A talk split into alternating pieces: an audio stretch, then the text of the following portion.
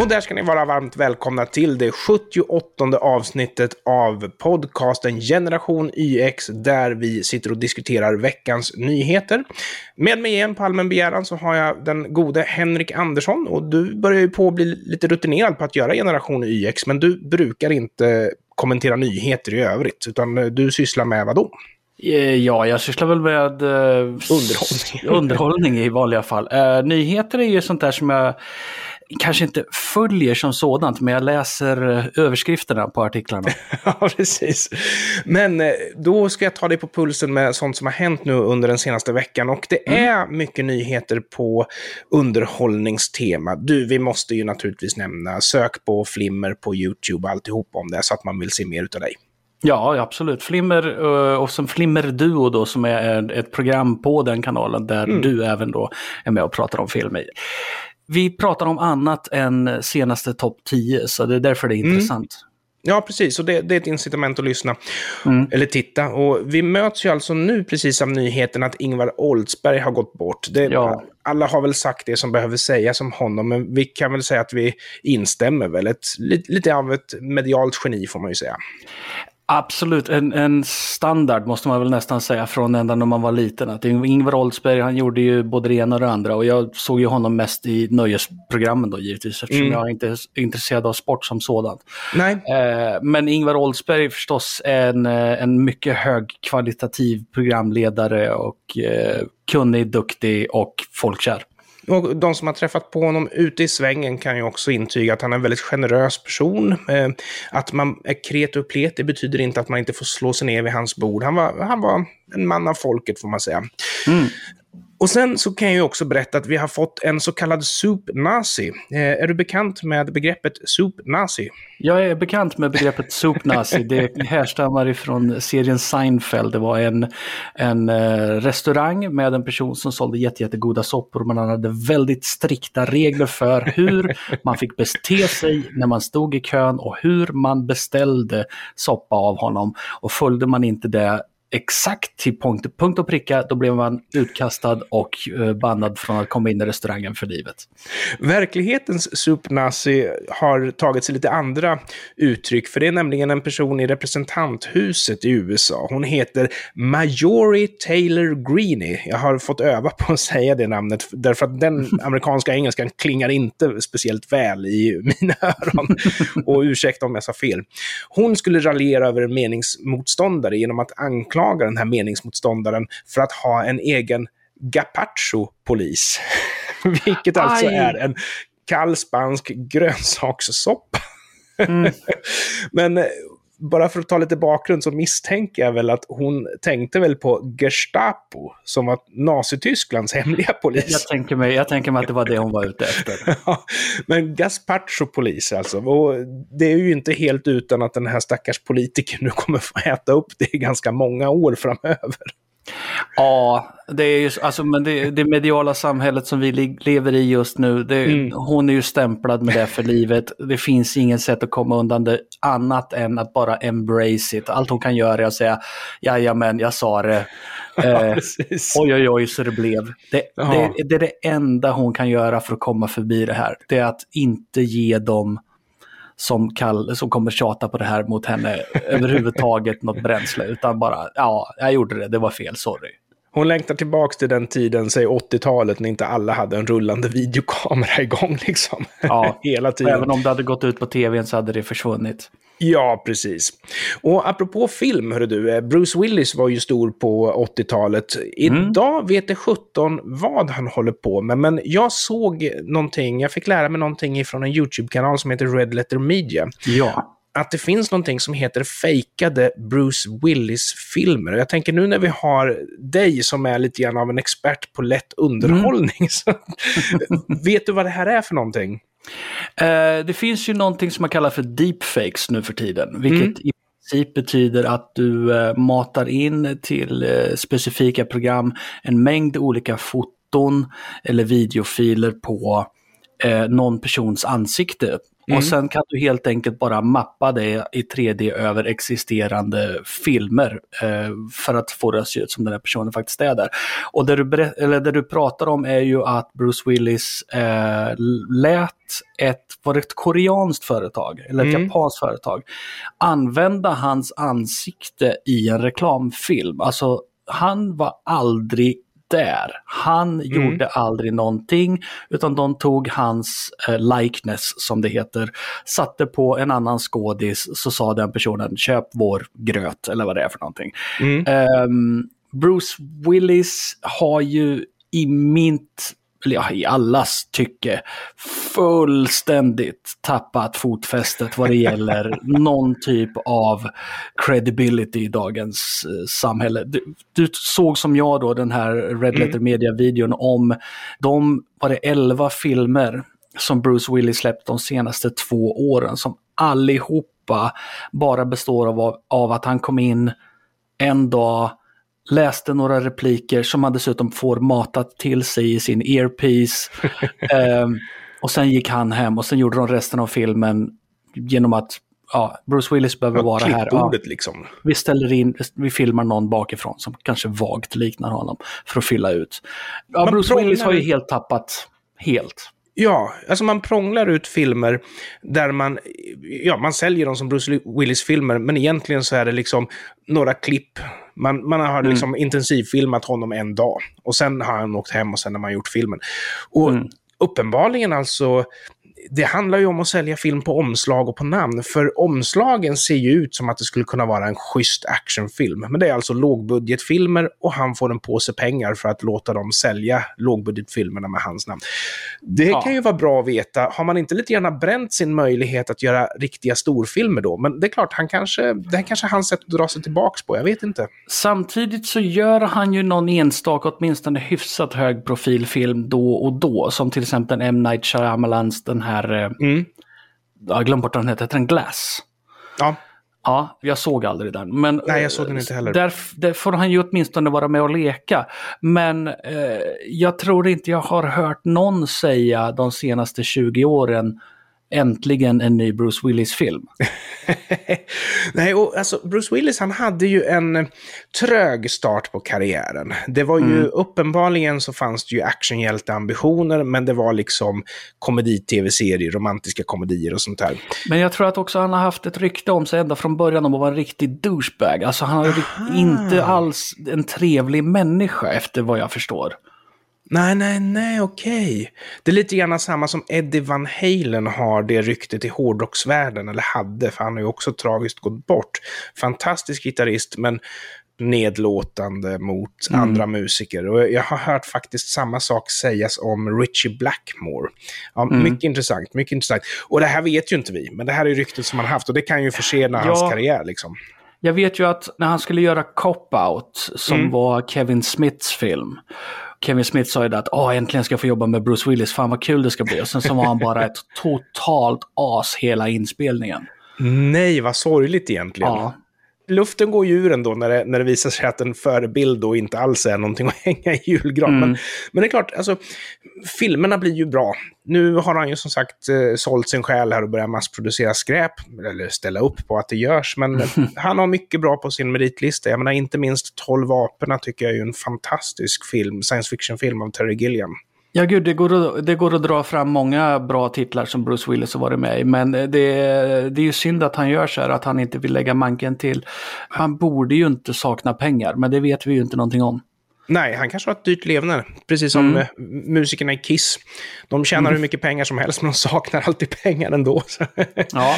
ja, vi stannar väl kvar i underhållningsvärlden. För nu har alltså David Crosby och Steven Stills det är ju musiker som är kända från den gamla rockgruppen Crosby, Stills and Nash tagit bort sin musik från Spotify. Kan du gissa varför? Ja, det kan jag. Gissa. Därför att uh, Joe Rogan är kvar på Spotify.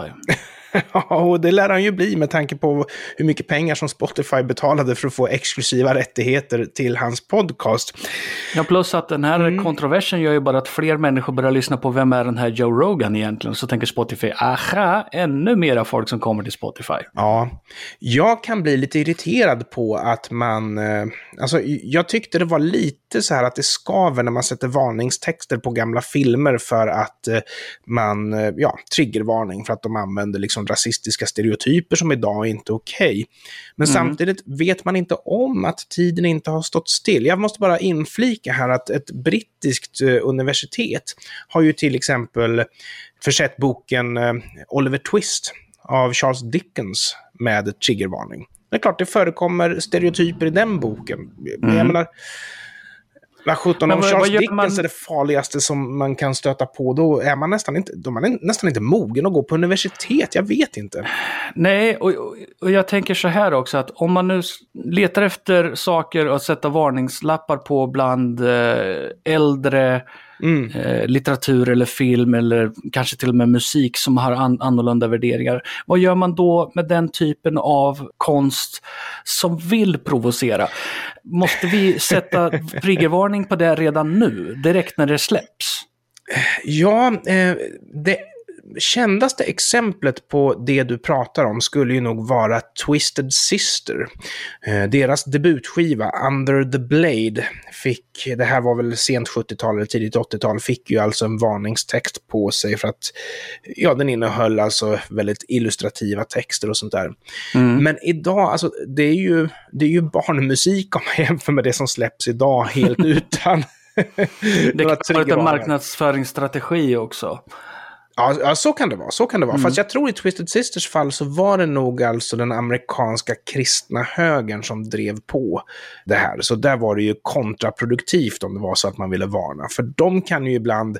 Det blir lite grann som ratingsystemet för film. Man vill mm. ha en R-rating på sig, alltså en restricted. För är det så att man ja, inte ja. ens har ett R, då kommer ungdomarna tycka att det är en för tam film. Liksom. Det är som på 90-talet, om du var hiphoppare eller någonting och inte mm. hade den här Parental Advisory Explicit Lyrics klistermärket på din skiva, då var det ju inget att ha.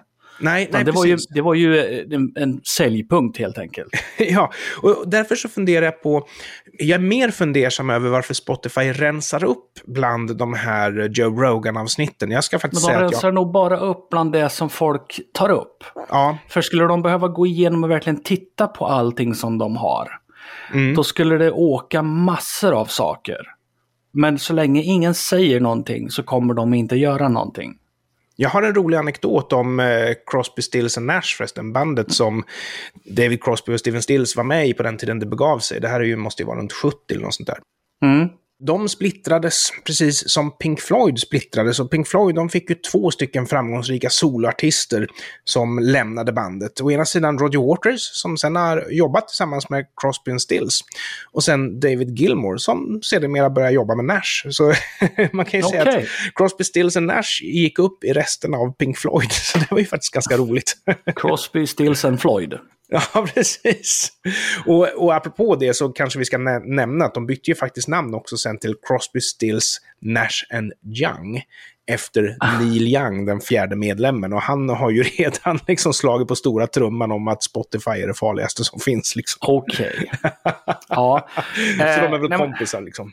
Vi har ju nämnt det här förut och vi har ju redan nämnt det nu. Men det här är ju jag vet inte vilka de drar med sig, alltså Crosby, Stills och, och, Young, vilka är det de får med sig i det här? Ja, vilka byter från Spotify till till exempel Apple Music för att eh, Crosby, Stills och Nash gör det liksom? Mm. De allra flesta säger who cares och um, vad, vad man än tycker om Joe Rogan så tror jag de allra flesta är helt obrydda inför det här.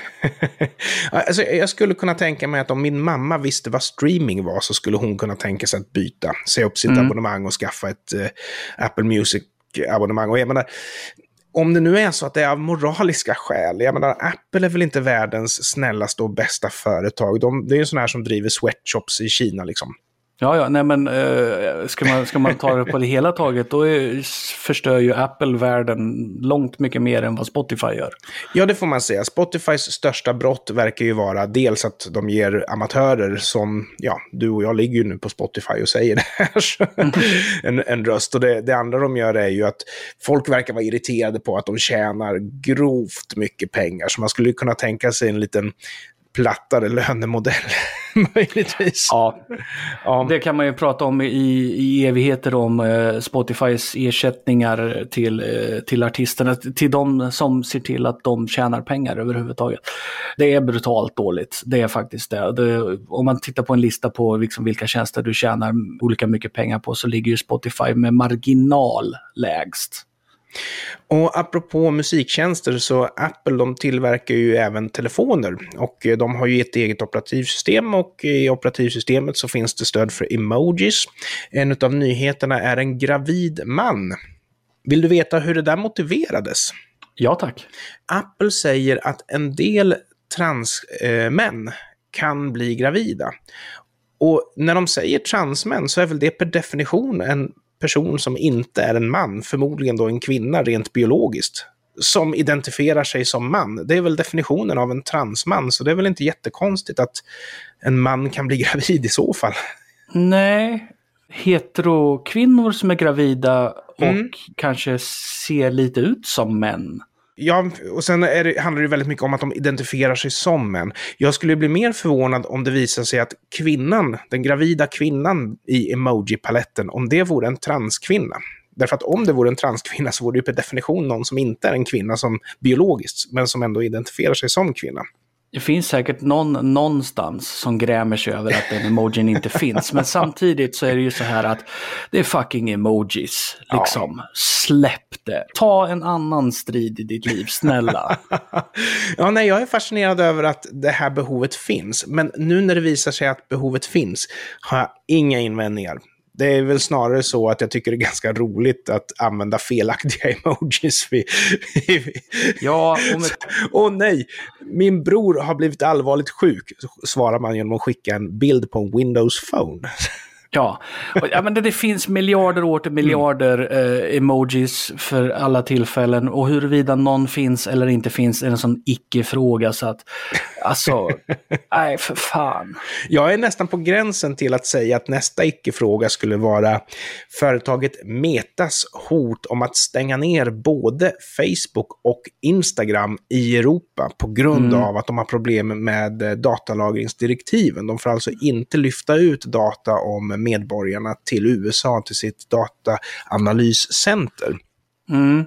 Och det vill jag ju se att det händer, för det kommer aldrig någonsin hända. De lär ju tjäna rätt mycket pengar på att ha den här stora stocken av användare i Europa. Så jag tror att står det mellan att faktiskt stänga ner Facebook och Instagram eller att sätta upp ett analyscentrum även i Europa så att den här datat inte behöver lämna Europas gränser, så tror jag de kommer att välja det senare, om jag ska vara helt ärlig. Ja, absolut. Och jag tror väl dessutom att det var så att de hade ett driftstopp för ett tag sedan och eh, två saker hände. Det ena var att eh, Meta, eller på den tiden hette de ju Facebook, Facebooks aktievärde rasade. Och det andra som hände, jag tror han förlorade 50 miljarder kronor bara av sitt aktiekapital, han eh, Mark Zuckerberg. Mm. Och det andra som hände var ju att väldigt många andra aktier gick ju upp, därför att folk blev ju helt plötsligt väldigt produktiva när de ägnade sig åt jobbet på arbetstid istället för åt Facebook. Så ja så det, att behålla de här tjänsterna rullande är ju ett sätt att behålla aktiekapitalet också, så att inte det sticker iväg till massa andra idioter som helt plötsligt börjar jobba. Liksom. Ja, ingen ska ju anklaga Facebook för att vara ett arbetsredskap. Uh, nej, men jag tror att det här är ju en sådana saker som, återigen, jag förstår vad det handlar om. Men på ett sätt så är det också en sån jävla icke-fråga. Bara vem fan bryr sig ifall Facebook skickar sina data fram och tillbaka mellan USA och Europa? Egentligen. Ja. det är ju regler, regler som är regler och man kan tycka saker om det. Jag har inte, jag bryr mig inte. Jag håller snarare tillbaka med vad jag lägger ut på Facebook. Men sen mm. så är ju Facebook en eh, viktig marknadsföringskanal för många mindre företag. Men mm. det här är ju ett marknadsutrymme som vem som helst kan ta. Och anledningen till att inte vem som helst tar det, det är för att Facebook redan har tagit det. Det finns ja. liksom världsmarknadsutrymmet för Facebook är en. Det finns bara plats för ett Facebook liksom. Det är intressant för att eh, om vi går tillbaka till säg 2010. Mm. Då fanns det fortfarande en möjlighet att någon annan skulle kunna bli framtidens Facebook. Att någon ja. annan skulle kunna bli framtidens Instagram, YouTube mm. och så vidare. Nu är de plattformarna så pass etablerade. Instagram kan ju ha ett lite större problem, men Facebook är mm. det sociala nätverket. Ja. Twitter är debattplattformen. Liksom. debattplattformen. YouTube är videoplattformen. Mm det finns andra sajter, men who cares? Ja, det är ju så. Ja, alltså tittar man på användarbasen och alltihopa det där på liksom den som är näst störst eh, efter YouTube, så är det ju nästan så att först kommer YouTube, sen kommer ingen, sen kommer ingen och sen kommer några andra videostreamingtjänster. Mm. Liksom. ja, men så är det ju. Ja. Och, och, och så, för allting har sin tid, allting kommer försvinna. Lek mm. med tanken att YouTube försvinner nu. Ja. Det finns ingen som har infrastrukturen att ta över det. Nej, men å andra sidan, skulle YouTube försvinna, då skulle ju marknadsutrymmet dyka upp. Och det marknadsutrymmet för, till YouTube finns inte idag. Nej. Eh, skulle jag starta en videostreaming-sajt så skulle jag få tre besökare. Liksom. Mm. Exakt, och därför så är det ju väldigt svårt att se att Facebook skulle kunna stängas av. Att ja. YouTube eller Instagram skulle stängas av på något vis. Det går inte. Nej, de, de måste stå på den platsen de står. Mm. Och därför så kommer ju den här, eh, det här problemet att eh, leda till, som du säger, en av två saker. Antingen så, så kommer man helt enkelt att göra det man måste göra. Eller så kommer man att göra någon form av eh, publicitetstrick för att få som man vill. Ja, problemet är ju att, med att hota om sånt som man inte är beredd att genomföra, det kan ge en backlash. Men ja, det ska bli mm. spännande mm. att se vad som händer. Ja. Eh, ett par korta bra anus innan vi kör vidare. Linköpings mm. universitet, de startar klimatångestterapi. Personer som tycker att det här är lite läskigt med klimatet kan då eh, köra onlinekurser där de lär sig att leva med att klimatet förändras. Bra anus.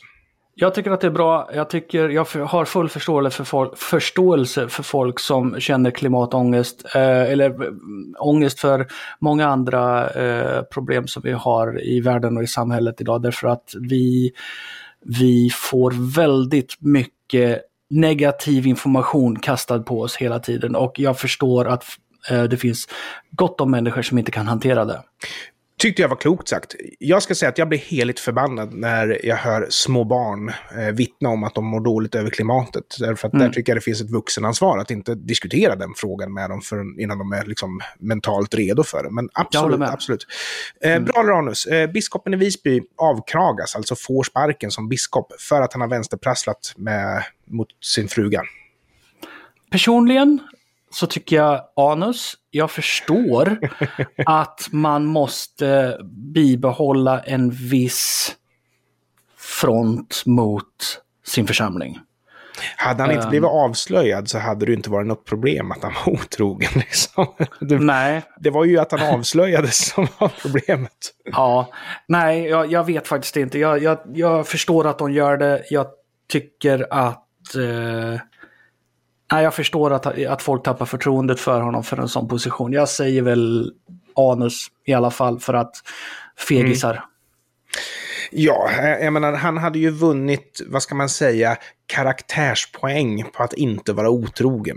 Men mm. å andra sidan så är det ju lite för icke jobbrelaterat, tycker jag. Ja, men ja, de har säkert folk, svårt att få folk till kyrkan som det är. Ställer man otrogne, präst, otrogne prästen i, i talarstolen så... Mm. nu kommer en svårare. Mm. Eh, först så vill jag säga att eh, Frölunda HC har en indian som sitt märke. Eh, mm. Redan där så kan du få säga bra Ranus. Det är bra. Nej, det är det inte. Jag vet inte hur stor rörelsen i Sverige är när det Ganska gäller... stor. Där. Den är ganska stor alltså. Om du Ja. pratar om hockey i alla fall. Så.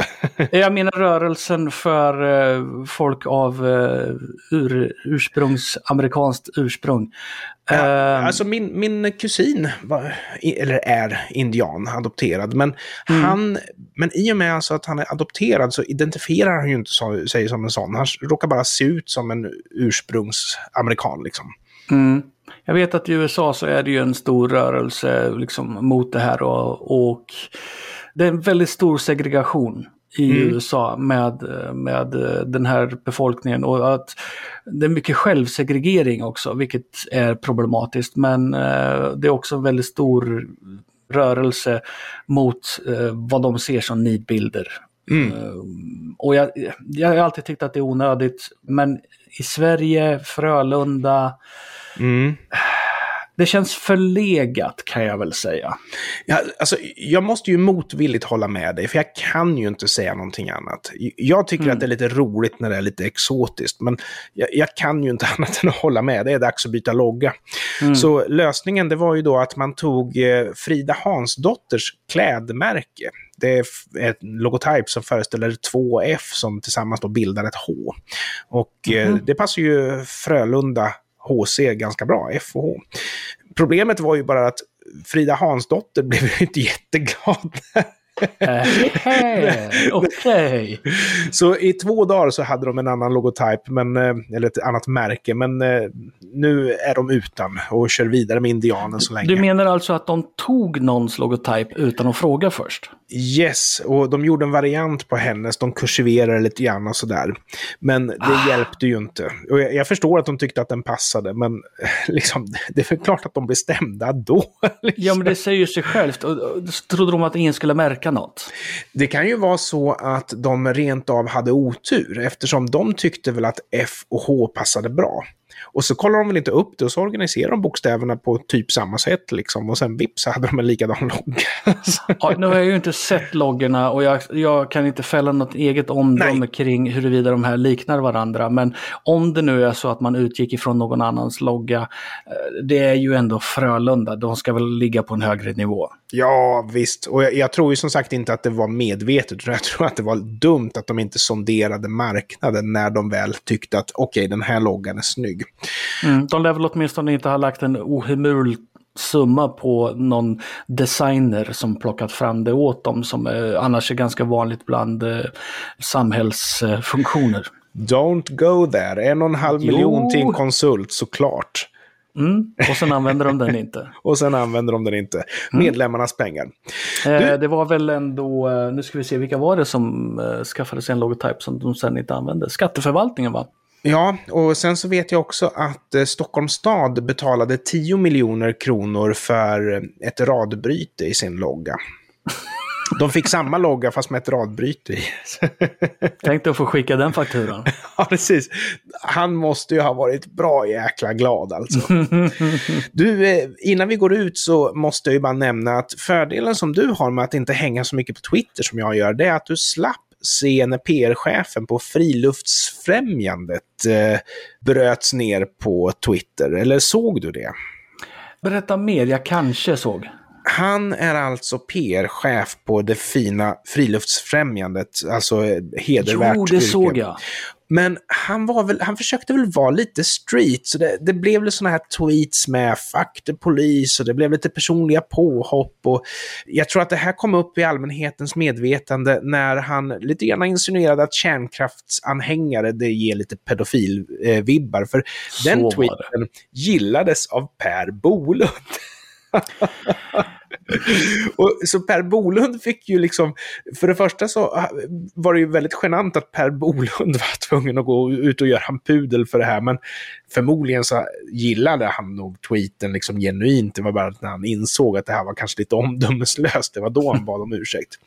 Och det här slutade i alla fall med att eh, Friluftsfrämjandets officiella Twitterkonto har skrivit att eh, liksom, vi tar tokavstånd. Men, och han har nu också låst ner sitt konto. Men jag menar, de här tweetsen, eh, på internet så dör ju inte gammal information. Screenshotsen cirkulerar ju liksom. Ja. För det första då, Vem var den här människan? Ja, han är ju duktig alltså. Han är en eh, kläddesigner och han är liksom en, en, väldigt duktig kille. Men jag tror ju som sagt att han ville vara lite så här edgy vänsterprofil. Va? Ja, men varför på, på friluftsfrämjandet?